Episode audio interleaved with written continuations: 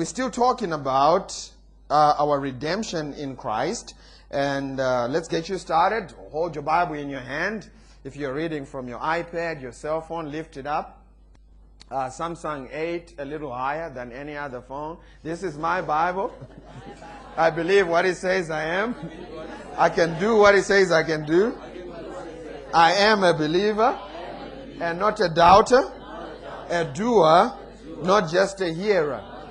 Today, I will learn from God's word, and my life will never be the same because faith comes by hearing, and hearing by the word of God. Amen. Uh, remember, we discovered that we are redeemed, and uh, from all these uh, areas. And uh, the first area we discussed two weeks ago was that we are redeemed from sin. Someone shout, I am redeemed from sin and its dominion. What that means is that when you approach God, you don't approach Him in your own effort. You don't approach Him in your own righteousness. Yeah. You approach Him based on the righteousness that Jesus Christ obtained and gave to you as a gift. Amen? And therefore, we become the righteousness of God, not because of what we do, but because of what Jesus Christ did for us on the cross. And when we put our confidence and our faith in that, uh, we can approach God. Amen? Not in our own works, but in the finished work of the cross. The second area we discovered we are redeemed from was sickness. Amen? God does not use sickness to teach his children things. He uses his word to teach his children things. Amen. So it's not God that's bringing sickness into your body. It is not God that is bringing sickness into your family. It is the devil. If you don't know this, you won't fight when you're supposed to fight. To enforce your victory, to enforce the victory that Jesus Christ wrought on the cross.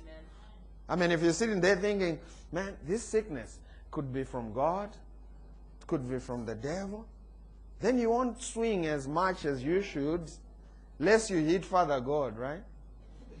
So you'll be throwing Mickey Mouse punches, God. You don't know. "Ah, Maybe if I throw hard, I'll punch God in the face. Because this sickness, is-" no, it's not coming from God. It's coming from the devil. So swing as wildly as you can. Bite his ear, Mike Tyson. Amen. Fight to enforce this victory over your body. And we also discovered that we are redeemed from poverty. And we are also redeemed from the curse. Amen? So no need to run around chasing generational curses. You are redeemed from. Someone shout, I am redeemed from all generational curses. Because I am in Christ. Therefore, I am in I am an heir. And I receive the blessing of Abraham. Amen. Today we are looking at our redemption from poverty. Poverty is not a blessing. Say that after me. Poverty is not a blessing. And if you're and if you're writing down notes, I want you to put it in capital letters. That poverty is not a blessing. Yeah. If you don't get anything else I'll teach today, I want you to walk out with this. That when you're poor, it doesn't bless anybody. Yeah. It doesn't bless you. It doesn't bless people around you. It does not glorify God. See, when you're not answering your phone, because people are looking for you for because you have their money, it doesn't glorify God. Yeah. Amen. When you put your phone on uh, uh, uh, block because you don't want to receive calls because there are so many people, it doesn't glorify God. Amen. It glorifies Satan. Poverty does not bless God. It doesn't bless you. It doesn't bless the people around you. Let's go to Proverbs chapter number 10, verse 15. The church that I grew up with in, they glorified poverty. The poor in spirit. They didn't even know what it meant. Amen. It means those who realize and recognize their deficiency in themselves and go to Christ for Christ to fill them up will be filled. They don't stay poor because they will be filled and they become the rich in spirit. Amen. I said amen. Proverbs 10, verse 15. Watch what it says. The rich man's wealth is a strong city, or it is his fortified city. And it says the destruction of the poor is their what? I didn't hear that. So what destroys poor people? So poverty is not. I mean, the scripture would have said the blessing of the poor people is the. No, it didn't say that. It says the destruction. Poverty destroys you. It destroys dreams. Some of you has had big dreams, Yeah. but poverty destroyed them. Yeah. Amazing dreams. Not, poverty destroys families. Yeah. In fact, they say the number one reason why, why people divorce is finances. You know? And, and poverty causes all kinds of problems. So God is not the one that is bringing poverty into your life. Poverty is not a blessing. Let's go to 2 Corinthians chapter number 8 verse 9. Prosperity is in the atonement. And Jesus did it according to his own volition. He does not want any of his children to suffer lack or to go without. Yeah. Yep. Amen. And it is not humble. Let me say this. Church folk, it's not humble for you not to have things. Yeah. Nice things. It does not it's not a reflection of your spirituality. You know, we're just struggling. I'm just a pilgrim, you know, just going through the earth. But it will get better when we get to the sweet by and by. Or the sweet by and by. Amen. What about the nasty now and here? That's what God wants to fix and take care of. Amen. Watch what it says. And God is able, God has the ability to make all grace abound towards who? Who who who who might be you? Someone say me. God is able to make all grace abound towards you, not towards the bishop, not towards the apostle, not towards the right reverend doctor. No, you. Yeah. He's talking to you. And I want you to, man, when you go to all these scriptures, put your name in there. Say, God is talking to me. You need to realize, even if you were the only person on the earth, God would have still done it for you. He's talking to you this morning, and He wants uh, all grace to abound toward you. That you, how many times? Oh, did you see that word?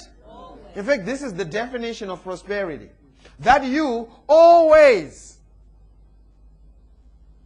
not month ends or on payday. There's a thing called always having. Did you see it? You see that phrase? You, not the bishop, not the prophet. You. Amen. Yeah. God wants you to always have, always have all sufficiency in how many? That means all your bills are taken care of. That's all he's saying. And here's the definition of prosperity. The first step is all your bills are taken care of. The second step, which is how you measure true prosperity, is so that you may have an abundance for every good work. In other words, so that you may give to everything you would like to give to. Amen. True prosperity is not measured by what you drive. Amen. See, we get it tripped up there. True prosperity is measured by your ability to bless others. If there are things that you would rather give to, if there are kids you want to pay school fees for, and you do not have that ability to do it, it does not matter what kind of a car you drive in, you are not prosperous. It does not matter what kind of a house you live in, you are not prosperous. Because the ideal prosperous man has sufficiency in all things, always having sufficiency in all things, and abounds unto every good work. They are able to give to everything. Watch what it says in the next verse. It gets better. As it is written, he has dispersed abroad and he has given to the poor. His righteousness endures forever. This is the prosperous man. He disperses abroad. Amen? And gives to the poor and his righteousness, his good works endure forever. Do you know that there's going to be people waiting for you in heaven to thank you for the seed that you gave? Amen. Say, man, thank you. I got to hear the gospel because of the money that you sowed in the preaching of the gospel. Next verse. Now, may he, who might be he, capital letter H. I didn't hear that. Now, may he, God, who supplies what? To who? God gives seed to who? You know what that means? It means God gives money to givers. Yeah. Amen. If if if God can get it through you, he'll get it to you. Amen. But if God can't get it through you, see God is looking for conduits. for distribution centers. The Bible says his eyes go to and fro, looking for someone to share himself strong through, or looking for someone to manifest his goodness to the world through. God gives seed to sowers. There are two kinds of people in, in, in this verse sowers and eaters. The sower, I, like, I want to be a sower. You know why? Because two is better than one. I, I get to do both. Sowers get to sow and they also get to eat. Amen. Word. But eaters, he says he gives, uh, he ministers, in the King James Bible, says he ministers. He supplies seed to sowers and bread for your food. And then those that get bread for their food, the story ends there. You know why? Because whatever you eat, you're taking it to the bathroom. So the story ends there. There is no extra. That's it. You eat it, that's it's gone. That's it. In other words, whatever you consume upon yourself, it's game over. You know that feeling that you get that you get when you're walking out of the shop with new clothes and, and, and you feel good. And it only lasts for about an hour, 30 minutes. When it's gone, it's gone. But you know the feeling that you stay with when you have ministered to someone and you have given, you've paid for their school fees, and now you see them progress in life. That feeling is eternal, lasts forever. That's why Jesus said it is better to give, it is more blessed to give than it is to receive. The feeling, even at a feeling level, giving is better than receiving. Consuming, giving is by far better because it's eternal. And he says, uh, bread for your food. The story ends there. And he goes back to the sower. And he will multiply your what? Your food eaten? I didn't hear that. the only thing he multiplies is the seed that is not in your bank account. He multiplies the seed that has been sown and increase the fruits of your righteousness. Now give it to me in the Amplified Bible, verse 8. Go back to verse 8. I want you to see this. It gets better. And God is able to make all grace, every favor, and earthly blessing. Did you see it? Come to you how? In abundance. So that you may always under mid month, month end, problem month, December, January. Yeah, January. That's a good one. Good preaching right there. Genuine. all circumstances. Did you see it? There's a thing called all circumstances in the Bible. Under all circumstances, whatever the need, God is able, whatever the need, be sufficient, possessing enough to require what? Man, if you're always looking for a loan to pay for something, you my rent is short, how can I give? Always looking, you are not yet at this place. There is a place where you can require no aid. Not because you have money. See, oh man, this is good. Just because you have the blessing and you put your trust in it. Sometimes I have no money in my account and I get to the office. I don't know where I'm going to get lunch from, but I know I'm going to get lunch. You know why? Because I have sufficiency in all things. And someone will walk into my office and say, do you want to go for lunch? I say, I knew it. And then we go. and we go and we eat. You know why? Because I have sufficiency in all things. That's how it works. I have sufficiency in all things. And he says, I'm going to always have and I will require no aid. Under all circumstances. I'm good. Hunch your and say, man, I'm good.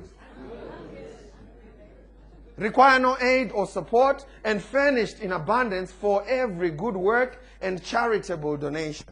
You'll be able to give to every. This is the true definition of prosperity. And when you give, you are connected to this kind of grace. You don't give so that you can get, so that you go and buy a Porsche. You give so that you can get, so that you have ability to give more. Your objective is not to get, it's always to give again. Always at the top of your agenda, it is to give, the ability to give to everything. Is this making sense? Or so, if you want to connect to this grace, the first thing you should do is to realize that you are his steward. How do you connect to this grace of uh, prosperity? We discovered in 2 Corinthians 8, verse 9, that prosperity is a grace. And we know the modus operandi of connecting to God's grace or having access to God's grace is faith. And what is faith? Is responding to what God has done by grace. In the area of salvation, you confess with your mouth and believe in your heart. Then are you saved. In the area of healing, you stand up, pick up your bed, and walk. Yeah. Or you go and show yourselves to the priest. Or you go and wash in the river Siloam. You always respond to grace. In the area of finances, you become a giver. That's how you connect to that grace of prosperity. Non givers never prosper. Yeah. Man, I wish I could just come here and inspire you, but I want you to get understanding. I wish I could just come here and say, man, God has blessed you. He's blessed you coming in and going out. If you believe it, say yeah. Oh yeah. And then you get a goosebump and you know we do a praise dance and then we leave and life will still whip you. Because if you don't understand how things work, you will still be whipped. I think Brother Tate read a scripture here that says wisdom is the principal thing, foundational thing, and with all you're getting, get, understand, understand how finances work. You know, I'm reading a book written by a rabbi, Jew, a Jew, and I sent it to most of the businessmen in the church last night. Amazing book. At the top, it's called the Ten Commandments of Prosperity. Go and check it out. Amazing. And he was saying, you know, there's no poor Jewish person in the world. It's the first thing he said. Ah, we don't believe in poverty. We'll tell you up front. Don't believe in it. And wherever we go, we rise to the top. And I wanted to know, what? What's up? Is it the DNA? Is it because God created them special? No, he, he didn't. They believe in these principles, and watch this. From a tender age, they act on them. Because they take a portion of what they've earned and give it away. Whether you are an Orthodox Jew, a religious Jew, or a secular Jew, they still don't deviate from taking a portion and giving it to God or to a charitable donation. In fact, they take 10% to be specific of all their income. And they believe in it. Every Jew does it. You know why? Because every time you give, you get connected to the deity you are giving to. Yeah. That's good. Write that down. Every time you give. And if some of you think, you know, you'll escape giving by going to the Sangoma, the first thing they'll tell you before they perform on you is bring something. Because a gift always connects you to the deity or to the powers above. You're going to have to give if you want to be connected to uh, God's grace, which is abundant. Amen? Is this making sense?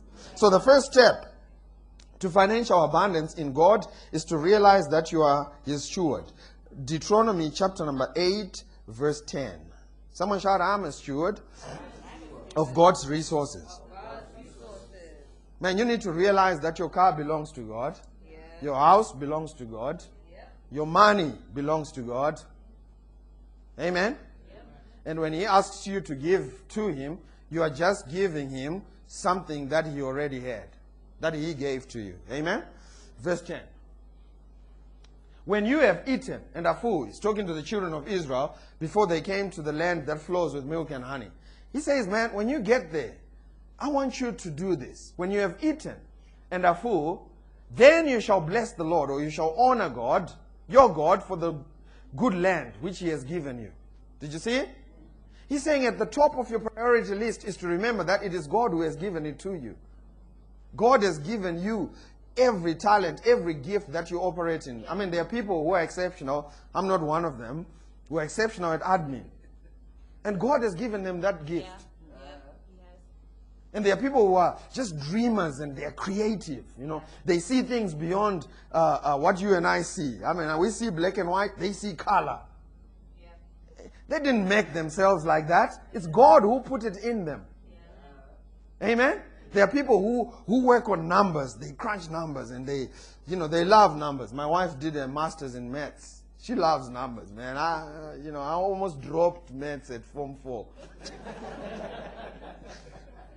but we were created different. And God put it in you. You didn't make yourself like that. So, what do you do to show that you still realize it is God who gave it to you? You take a portion of whatever you receive from the good land and you honor it. You honor God with it. That's the principle. Not because God wants the money, but He wants you to keep Remembering. That's the word you're going to keep seeing in it. Remembering that it is God. It is God. It is God. It is not of your own effort. Hallelujah. Next verse. Beware that you do not forget. What's the opposite of forget? Remember. Don't forget the Lord your God by not keeping his commandments, his judgments, and his statutes, which I command you today. Next verse. Lest when you have eaten and are full. It usually happens when people have eaten and when they're full. When you are still looking for your job, when you're looking for, man, you are a giver. When you, when you don't have a salary, everyone who doesn't have a salary is a giver. Lord, if you give it to me, I'll give you. But when you have eaten and you are full, that's when the temptation comes, right? and when you are full and you have built beautiful houses, God doesn't have a problem with you living in a beautiful house. He just wants you not to forget. He be the one that is making it all happen. He doesn't mind you living in a mansion. He just wants you to remember, man, hey, I'm the one who's doing this for you. Oh, man, this is good. When you have dwelt, uh, we built beautiful houses and dwell in them. Next verse. And when your heads and your forks multiply, and your silver and your gold are multiplied, and all that you have is multiplied. Next verse. When your heart is lifted up and you forget. What's the opposite of forget? Don't forget. You don't don't forget, right? Yeah, don't forget. The Lord, your God, who brought you out of the land of Egypt from the house of bondage. Don't forget where you were. Next verse. Who led you through the great terrible wilderness in which there were fiery serpents and scorpions and thirst land and thirsty land where there was no water. Who brought water for you out of a flinty rock. Next verse who fed you in the wilderness with manna, which your fathers did not know, that he might humble you and that you, he might test you to do good in the end. He's saying it is God who did all of these things. They were not hiring people like you, Yeah. Yep. and it is God who did it for you. Amen. Thank you, Jesus. It's God. Yeah. He wants you to realize all the talents. You can develop your talents, but it is God who put it in there. You can make it better, but it, you can't work on. You see, if you can't sing, you can't sing. if God didn't put it in there, you can try all you want. But if God did not put it in there, man, I tried. Until someone came to me and said, You know, Pastor, we'll pay you not to sing anything on the microphone. We'll pay you not to be in the choir. Every week you're not in the choir, you'll get a salary for not being in the choir. Because we don't want you to sing. And guess what? There are some people who can sing, and I can't.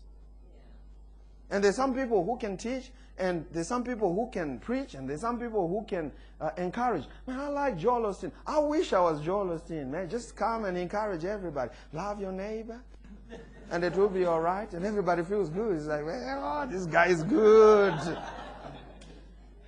But I'm not Joel, because God didn't put it in me. Amen? I'm me. So I'm, I'll be thankful of who I am and remember that it is God who put it in me. That's at the core. You need to remember it is God who's making things happen for you. Next verse. It gets better. Then you say in your heart, this is what you should not say in your heart my power and the might of my hand, my ingenuity. You know, I'm just good at this. No, it's God who put it in there. My power, the might of my hand has gained me all this wealth. No, it came from God. Next verse. And you shall remember the Lord your God, for it is He who gives you the power to get wealth, that He may establish. It tells you the reason He gives you wealth. The reason He gives you wealth is so that He, God, may establish His covenant, so that He may use it for the preaching of the gospel. That's at the, the primary reason for finances is to preach the gospel or to give towards the preaching of the gospel. And guess what? As one end receives, and Romans always says this is one end receives, the other end gives, and as the money flows through, there will be plenty for you. When you become a conduit, God will begin to flow resources through you. And the more resources flow through you, the, the more your personal wealth begins to grow. There is no hose pipe. Do you say hose pipe or water pipe here? Hose pipe? There's no hose pipe in the world that has had stuff flow through it and it didn't get wet. Man, some of that stuff will get on you. If you just become a conduit and say, Lord, let it flow through me. But when you stop, when you hog, when you hoard, what you are saying is, in fact, people that hoard have a mindset of, this is all I have, this is all I will ever get. And we know the principle of a mindset that says that. It says, as a man thinks in his heart. So if you think this is it, this is all I'll ever get, I can't give this. This is it. You, you are right. Amen. But if you know, hey, there's more where this came from, so I'm going to give it. In fact, uh, I was saying to the early church, you know, after I did the TBN interview and it aired all over Africa, I got a, an email from a pastor in Nigeria, a good friend of mine now, and he said, Hey, Pastor T, can we have a one on one? I want to connect with you. And I said, Hey, let's do it. He said, Man, I liked what you were teaching and I feel we, are, we have the same DNA. I said, Hey, let's do it. And when he came, when he visited the country, he was staying in Sandton and he said, Hey, brother, would you like for us to meet? And I was like, Okay, cool, let's do it. And then we met in, in, in Sandton, and I was sitting with him just having breakfast, and we were talking. And then my phone rang, you know, and it was my wife. And when my wife calls, it doesn't matter who I'm talking to, I put you on hold so I can talk to her. So I put him on hold, and I'm talking to my wife. And while I'm talking, he decided, hey, I'm going to uh, uh, uh, go to the bathroom. So he went away, and I finished my conversation with my wife, and I put my phone down, and I waited five minutes, six minutes, seven minutes, ten minutes, 15 minutes. The guy hasn't come back. And then when he came back, he finally came back with a bag, a gift bag. So he came and he's walking with a gift bag, and I'm thinking, oh, he bought his wife something nice. And he came and he said, Pastor, this is for you and your wife. And then I received it, and he said, open it. So I opened it, and it was a little uh, uh, box with uh, a pair of uh, cuff, cufflinks. I don't wear suits, you know, cufflinks, but these were nice cufflinks, you know. And, and he got us a box of chocolates for my wife. And uh, what do you think that did to my heart? It opened my heart. That's what giving does. And I took the, the bag and I took it to my wife and I said, honey, uh, the man gave us this. And my wife was like, oh, no, you can't do that. He can come to our territory and challenge us like that. this is a challenge. She looked at it as a challenge. She said, man, we're going to give him back better. And this is in the natural. In the natural, when someone gives something to you, you feel challenged, right? So I went back home and I took these boots that I just received from the from the UK from a friend. This is really nice brogue leather boots, and I said I'm gonna give him these. And I took those, and my wife went to an expensive shop and bought like these really nice uh, scarves for the wife, and we put them in there and we took it back. Said, brother, we want to bless you with this. And he said, you didn't have to do that. And I said, I know, but I'm a giver. Givers, you can never outgive a giver. Now, this is in the natural. Now, how about God? God's attitude is, man, you can't outgive me. You can't challenge me in the in the territory of giving. Every time you give, God says, I'll give it back to you. Good measure, press down, shaking. You, you bring calves. Next day, get ready to receive some leather boots. Eh, Amen. Whatever you bring, God is giving it back to you. Good measure, press down, shaking together, and running over. Every time you give to God, you are challenging Him. Yep. And he's saying, Oh, no, you can't win this battle. This is why you can't outgive God. Because he goes back to his house and he says, Let's give them back. And he gives back. Man, you, you can't be a stingy person and expect to prosper. Walking around with a closed hand. How many of you know that you can't receive with a closed hand? You know, someone wants to give you something and you say, Okay. No, you can only receive with an open hand. Amen? I said amen. You know, we went out uh, with our life group two weeks ago to eat. And, um, you know, we like to do that as a life group. Just show up, 20 of us, at a restaurant, confuse them, and then bless them with a big bill. You know, we went there, went out to eat, and as we were eating, Denzel here will tell you, Michael was telling us a story. Uh, uh, Michael, uh, that happened while he was in New York. He said, uh, Pastor T, do you know about the crocodile guy? And I said, no. He said, the crocodile guy, when it's eating time, he has a long mouth and he's eating everything. He's just eating everything on the table. And then when it's time to pay the bill, he sits up and his hands are like this. when the bill comes, he's like, ah. Aren't your neighbor and say, don't be the crocodile dude, man. The crocodile dude thinks everything that he has. That's it. Amen. First Corinthians chapter 29, verse 14. He didn't realize that he's a steward of God's unending resources. God's resources never end. Yeah, they don't. Amen. And when you give, you're challenging him. Amen. And he will give back to you. A good measure, pressed down, shaken together, and running over. Amen. First Corinthians 29, verse 14. First Chronicles. Chronicles 29, verse. This is David. And this is the legacy that David passed on to his uh, son Solomon. It is the legacy of giving to God. God told David, hey, you can't build the church because your hands are bloody. You killed so many people. And he said, I'm going to ask your son Solomon to build the church. So David said, hey, but I want to be a part of this project. I'm going to collect an offering. So David gave over and above, I think 3.5 billion in today's value, US dollars, gave towards the project of the building of the church. And the nation gave close to 5 billion towards that. And this was their attitude. See, giving is about attitude than it is about the gift. If you're going to give with a stinking attitude, you might as well keep your money. You know why? Because it will not produce a harvest for you. If you bring a gift to God, make sure you do it dancing.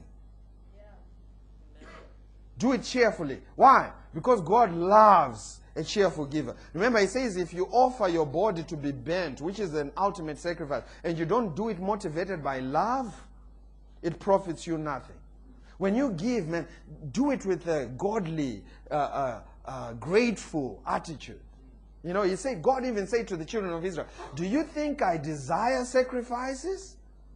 He said, If I was hungry, eh, God is sitting with Jesus and the Holy Spirit. Look at them. Look at their attitude. Hey, they're bringing a lot of stuff, but their attitude is stinking. Because they're doing it like, oh, the church wants our money. And they're tithing, but their attitude is a mess.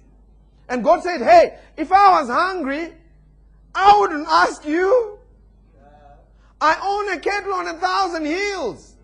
I don't desire sacrifices from you. I'm trying to get the blessing to you.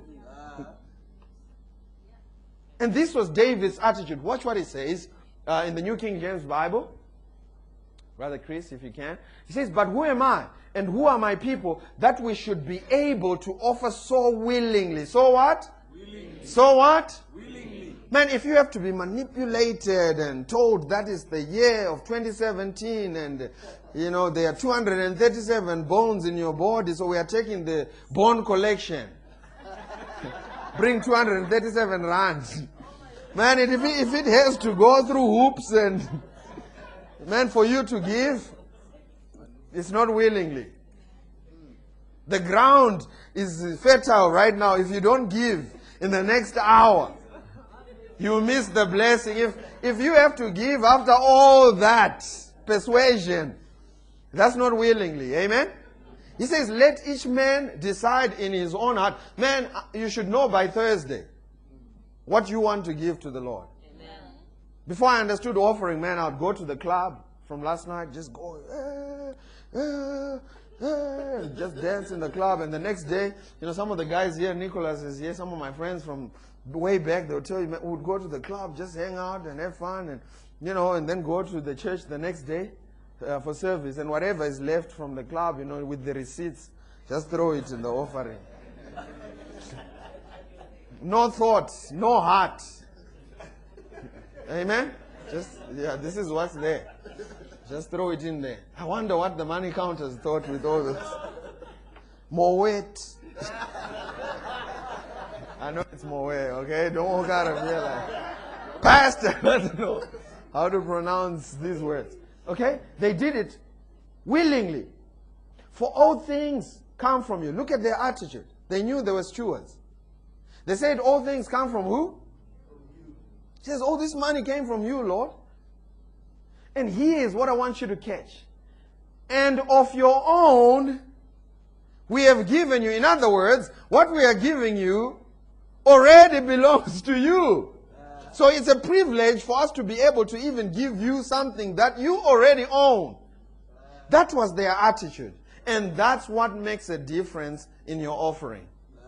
So if you're gonna give today because you know Pastor T touched this message and you know I'm feeling shy now because my neighbors will think I'm stingy, man, that's the wrong reason to give. Don't do it. You're you're literally throwing that money into the drainage system. Fix the attitude first. And if you're gonna give for a month, just you know, see if it works or for six months just to see if it no, this has to become a lifestyle. You have to change its DNA level and say, hey, I'm a giver. Someone shout, I'm a giver. Shout everywhere I go. Everywhere I go, I, I decide I decide and purpose in my heart to be a to be a blessing. to be a blessing. You know, you can't be the one who's just going to take. I'll tell you this: I've been a pastor for over ten years. now. The people that uh, are always taking, always asking for things, always asking for money, I have been doing that for the past ten years. and the people that always giving, always generous, always to seek, seek to be a blessing, they've also been doing that for the past 10 years at a higher level. It always keeps getting better. It never changes. And I could pick everyone in here who's a giver, who has given to God, who has sown in the gospel, and ask them to give testimonies. Testimony after testimony. Not a single person will re- say, I resent ever doing it. Yeah. Everyone will say, man, I'm glad I learned this. I'm only sad I didn't learn it early enough. Because when you become a giver, man, it opens up this channel and you become a channel of the blessing. When my wife and I uh, bought our home, you know, the one that we live in now, we decided prior to moving into that home that we were not going to move with the furniture that we had in that home. We wanted new furniture for the new home. And we were standing on Psalm 112 that says, God will bless you uh, with, your, with, uh, with, uh, with your house and everything in it. So we wanted, we had been blessed with the house, but now we were believing God for everything in it. And we thought God was going to give us money to, you know, uh, buy the furniture, but we said we're going to give away this furniture. So we started giving away that furniture without knowing where we were going to get money for the furniture for the next home. We even delayed moving into that house until someone came and literally said, God has instructed me to furnish your whole house. Someone who doesn't even come to this church and literally paid for everything. Amen. Man, when you're a giver, people will find you. When you're a giver, God will find you and God will bless you. But when you uh, uh, when you hold on and you're stingy, you stop the flow of resources. That's why it's called currency. It flows through people, and one of the ways it flows is through giving. Amen. Is this making sense? Let's go to Proverbs chapter number three, verse nine and ten. Thank you, Jesus. Man, giving is a lifestyle. It's not a Sunday thing. You are a giver on Monday, on Tuesday, on Wednesday, on Thursday, on Friday, on Saturday. Everywhere you go, you are a giver. Your family should know you as a giver. Amen? Not the one who, when you, the phone rings, everyone, what does she want now? What has happened? Every time the phone. Have you ever? Uh, do, don't you have people in your phone book that you know eh, when the phone rings, you can almost bet money that they want something. Don't be that guy. Be the guy who is always looking to bless. Watch what it says in Proverbs 3, verse 9. Honor. Someone say honor. See, this thing is about honor. When you give to God, it's about honoring God. Amen? Honor the Lord with your possessions and with the what? Second fruits? Only the fruits you don't want? Is that what it says? Only the leftover fruits? No, God says, honor me with the first fruits. In other words, God should be at the first, at the top of, of your priority list. True honor puts God at the top of your priority list. Honor me, honor the Lord with the possessions and with the first fruits of your increase, and watch what will happen when you honor God. So, your barns will be what? He didn't say honor so that, you know, heaven can have stuff. He's saying honor so that I may have the access to do something for you. Because God wants to do, ultimately, God is trying to bless you, but He wants to make sure that the blessing is at its proper place in your life. He wants to make sure that you have riches and that riches don't have you. You remember the young rich ruler in the Bible? He went and threw himself at the feet of Jesus. Theatrical worship, Baba. Threw himself, fell under the anointing, boom. And everyone in the church is saying, ah, they're spiritual. Ah. And Jesus was like, oh no, this dude is deceiving y'all with outward action. And he said to him, hey, and the man said to Jesus, what shall I do to be saved? And the man said to Jesus, uh, obey the commandments. And the man said, I've ob- obeyed all of them from my day, from, from my youth up. I've obeyed all of them. And Jesus said, Okay, let me now show you what's really in your heart.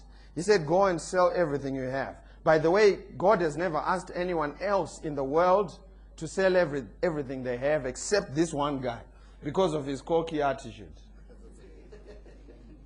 Only one guy. Everyone else, God says, take a portion, take 10%. But with this one dude, he says, okay, let me show you that, you know, you, you're being theatrical, but at a heart level, your heart is far. Remember, he says, they draw near to me with their lips, but their hearts is far. You know, the heart is in Polokwane. The heart, but is drawing near me with their lips. How do you know the heart is in the Lord? Where your treasure is, there will your heart be. Ladies, you want to know where his heart is at? Check if he's spending money on you. Oh, that's a good. This is good preaching. Because the Bible says, "Where your treasure is, there will your heart be." The heart follows the money. Amen. And he said to him, "Go and sell everything that you have. Come and follow me." And the Bible says the man went away sorrowful and sad because he had great possessions. Actually, the correct translation is because great possessions had him. God wants you to have a nice car, but He doesn't want the nice car to have you. Do you know there are people who uh, uh, uh, they own cars that their children can't even get into? Because their car is a little god. Their wives can't even touch that car. Oh man, what now? God forbid they crash that car. You know why? Because it's their little God. Their heart is in the car. But if your heart is in God, guess what? If the car crashes, you still have more because God is the one who brings the blessing and you get another car. During the 2008 crash, there was a man who moved from 8 billion to 2 billion and killed himself. 6 billion. He lost 6 billion only, but he still had 2 billion. I mean, I can do a lot with 2 billion, right? Man, I'll be praying, Lord, don't take me. Lord, make me live long. 2 billion? He killed himself. He thought he was poor. You know why? Because his heart was in his money. When God says, give a portion to me, he's trying to protect you from material things. God doesn't mind you having nice things, but he doesn't want nice things having you. Because once that happens, when the car crashes, when you lose the job, when your bank account depletes, that's it. It's game over. You're going to kill yourself. But if your heart is in the Lord, guess what? There is more where this came from. Hallelujah. So shall your barns be filled with plenty, and thy presses shall burst out with new wine. Did you read it? Shall overflow with new wine when you honor the Lord with the first fruits. On your budget, put God at the top. When you do your budget, honor Him with the first, with the first, with the first, with the first, not with the leftover. Yeah. You know, when people hit a financial crisis, the first thing that they take out of the budget, unfortunately, is giving. Man, you should be increasing the temperature on giving when you hit a financial crisis so that you begin to receive more. Amen. And it's about trusting God. Hallelujah. Luke 16, uh, Luke chapter number 16, verse 10. Luke chapter number 16. So we are redeemed from poverty, but we have to respond positively by faith to connect to the grace of prosperity. Amen? I said amen. Watch what it says in Luke 16, verse 10. He was talking uh, about the uh, unjust steward. You remember the story? He was wasting his master's possessions, and when he was fired, he went and started discounting debts, and the master actually commended him. He said, Wow, this guy is now actually using money for what it's for, you know, touching people's lives. Amen? And he went on to say in verse 10 He who is faithful in what is least. Money, if you're taking down notes, write this down. Money is the least area of faithfulness. Money is entry level faithfulness. Finances is faithfulness 101. Yeah. If you can't handle finances, if you can't be faithful in the area of money, forget about all these big things that, in fact, you are hurting yourself. It's like pulling teeth trying to believe God for all these amazing, great things. Because money is what gets you in the door, just handling finances. It says, He who is faithful, he who is faithful with what is least is also faithful in much. And he who is unjust in what is least is unjust also in much. Next verse. Therefore, if you have not been faithful in the unrighteous mammon, if you have not been faithful in the area of money and material things, who will commit to you the true riches? This is a sarcastic question. Did you see it? God is sitting in heaven saying, "Yo, if you can't be faithful with money, who up in here will bless this guy with true riches? And everyone's saying, Not me, not me. The seraphims are not me. The cherubims, not me. Jesus, not me. The Holy Spirit, not. People are walking out of the room. They say, If he can't handle money, we're not giving him true riches. Did you see it?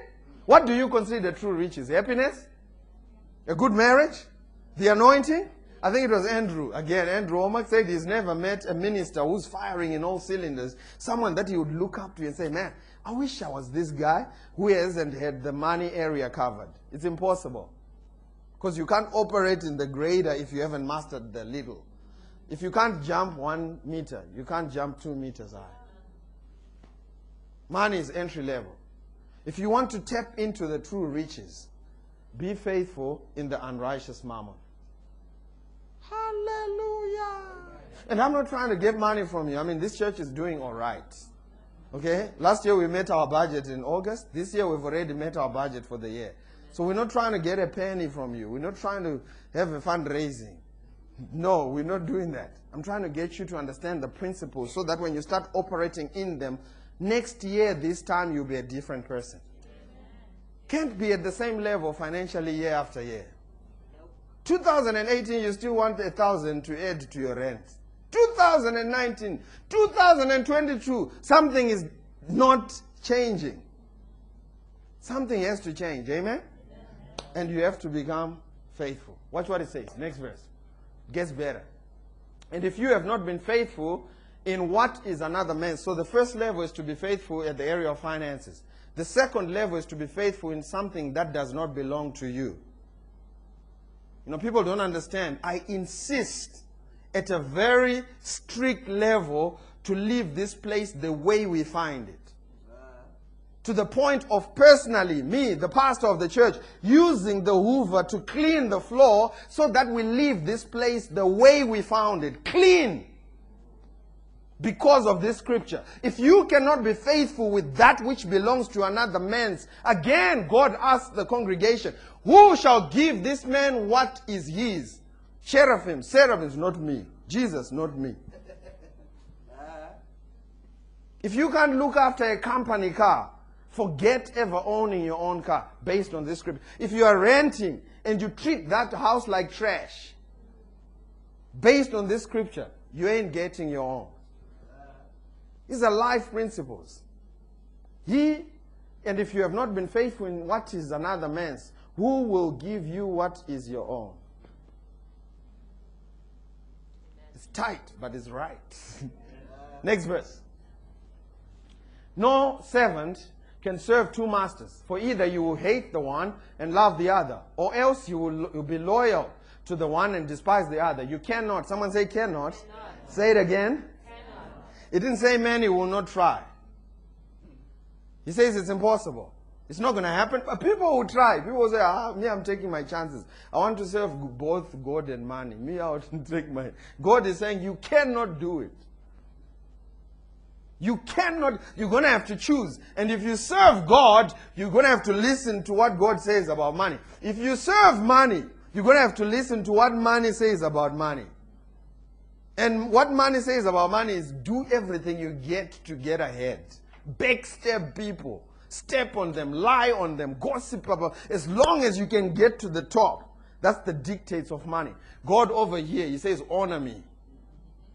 What is it going to be? Man, if you have to get a dollar at every cost, money is telling you what to do. You cannot serve both. In, the, in fact, I have to say this. If whenever you see yourself making a decision, a major decision, based on mainly finances or money, if you're going into ministry because of money, if you get a job because of money, if you get a better job because of money, that decision is 99.999% wrong. You should be making decisions based on the directions of the Holy Spirit. Whatever major decision you make, if money is the main driver, if you're going into business because oh, you want more money, you want wrong decision. Hallelujah. And you'll probably not get it. Amen. you'll probably not get it. Let us go now to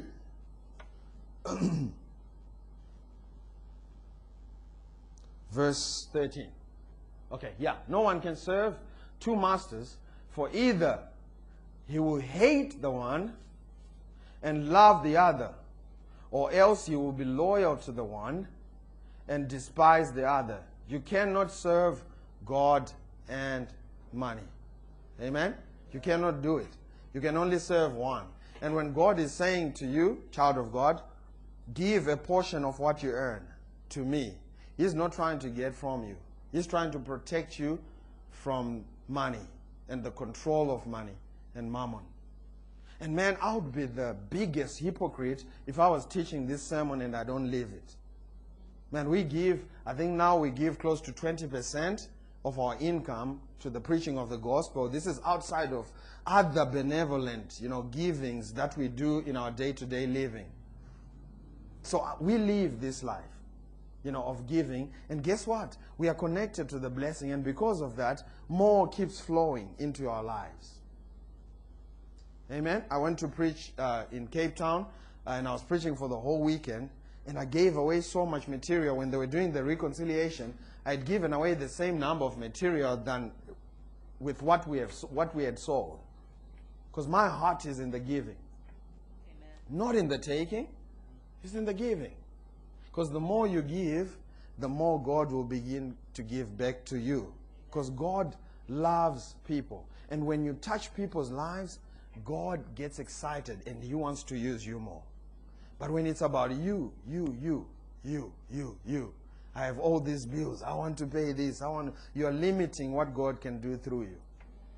But when it's about others, man, I want to, I want to, I want to reach the world. Let's let's preach the gospel. Let's do this. Let's do this. Let's start a radio station so we can preach the gospel. A TV station, a social media channel. Let- Let's put money into preaching the gospel. I can guarantee you, lots of money will find you. You will not know what to do with it. Amen? So true prosperity is measured by how much you are able to give, not how much you accumulate. You know, I know when the prosperity message is taught, most of the time it's give a seed, almost like a slot machine. Give a seed, and then when it comes back, you keep. No, that's not this. That's not how you tap into the system. Give to God. When He gives back to you, He does it so that you can get an opportunity to give again.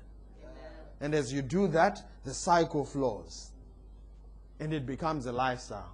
And once you get into that lifestyle of giving, I can guarantee you that your life will never be the same again. Amen. If you're here and you are believing God for a job, I want to pray for you right now. Just lift your hand wherever you are. If you're believing God for uh, a promotion as well, I'm going to pray for you. I see those hands. Father, in Jesus' name, we thank you for opening a door that no man can shut. Father, we thank you for doing the impossible. Even as you got water coming out of a rock, Father, we thank you for opening a door of employment, of opportunity for these, your children. Father, we thank you that this week, this week, this week, this opportunity will find them. Thank you, Lord. We thank you, Father, that some will be head We thank you, Lord Jesus, that as they uh, make a firm decision to become kingdom financiers, to become sowers, you will begin to channel resources into their lives. Father, we thank you for promotions in the name of Jesus. For you say in your word, from promotion does not come from the east or the west, but it is God, you, God Almighty, that putteth up another and sitteth down another. Father, we thank you for promoting these faithful children. Father, we thank you for testimony galores next week. We thank you, Lord, for doing it. Thank you, Jesus. Come on for about 10 seconds. Just begin to thank Him for your job, for your promotion. Thank you, Lord Jesus. Thank you. Siyabonga Baba. Thank you. Sinotenda Baba. Thank you, Jesus. Thank you, Jesus. Thank you, Lord. Thank you for doing it. Thank you for increase. Thank you for new tenders for that business. Thank you, Father. Thank you, Father. Thank you for easiness and quickness of closing deals in the name of Jesus. Thank you, Lord. Thank you, Lord. Thank you, Jesus. Thank you, Father. Thank you for doing it. Thank you for doing it. Man, I'm telling you, as you go into this week, when a thought of anxiety hits your mind to try and dissuade you from this truth that God will open a door for you, just shout, Thank you, Jesus, for my job. Thank you for my promotion. Don't entertain it. Father, we give you praise and glory in the name of Jesus. Thank you, Jesus. And remember these words from 2 Corinthians 5, verse 7. For we walk by faith and not by sight. We love you. God bless you and have a super califragilistic expialidociously delicious week.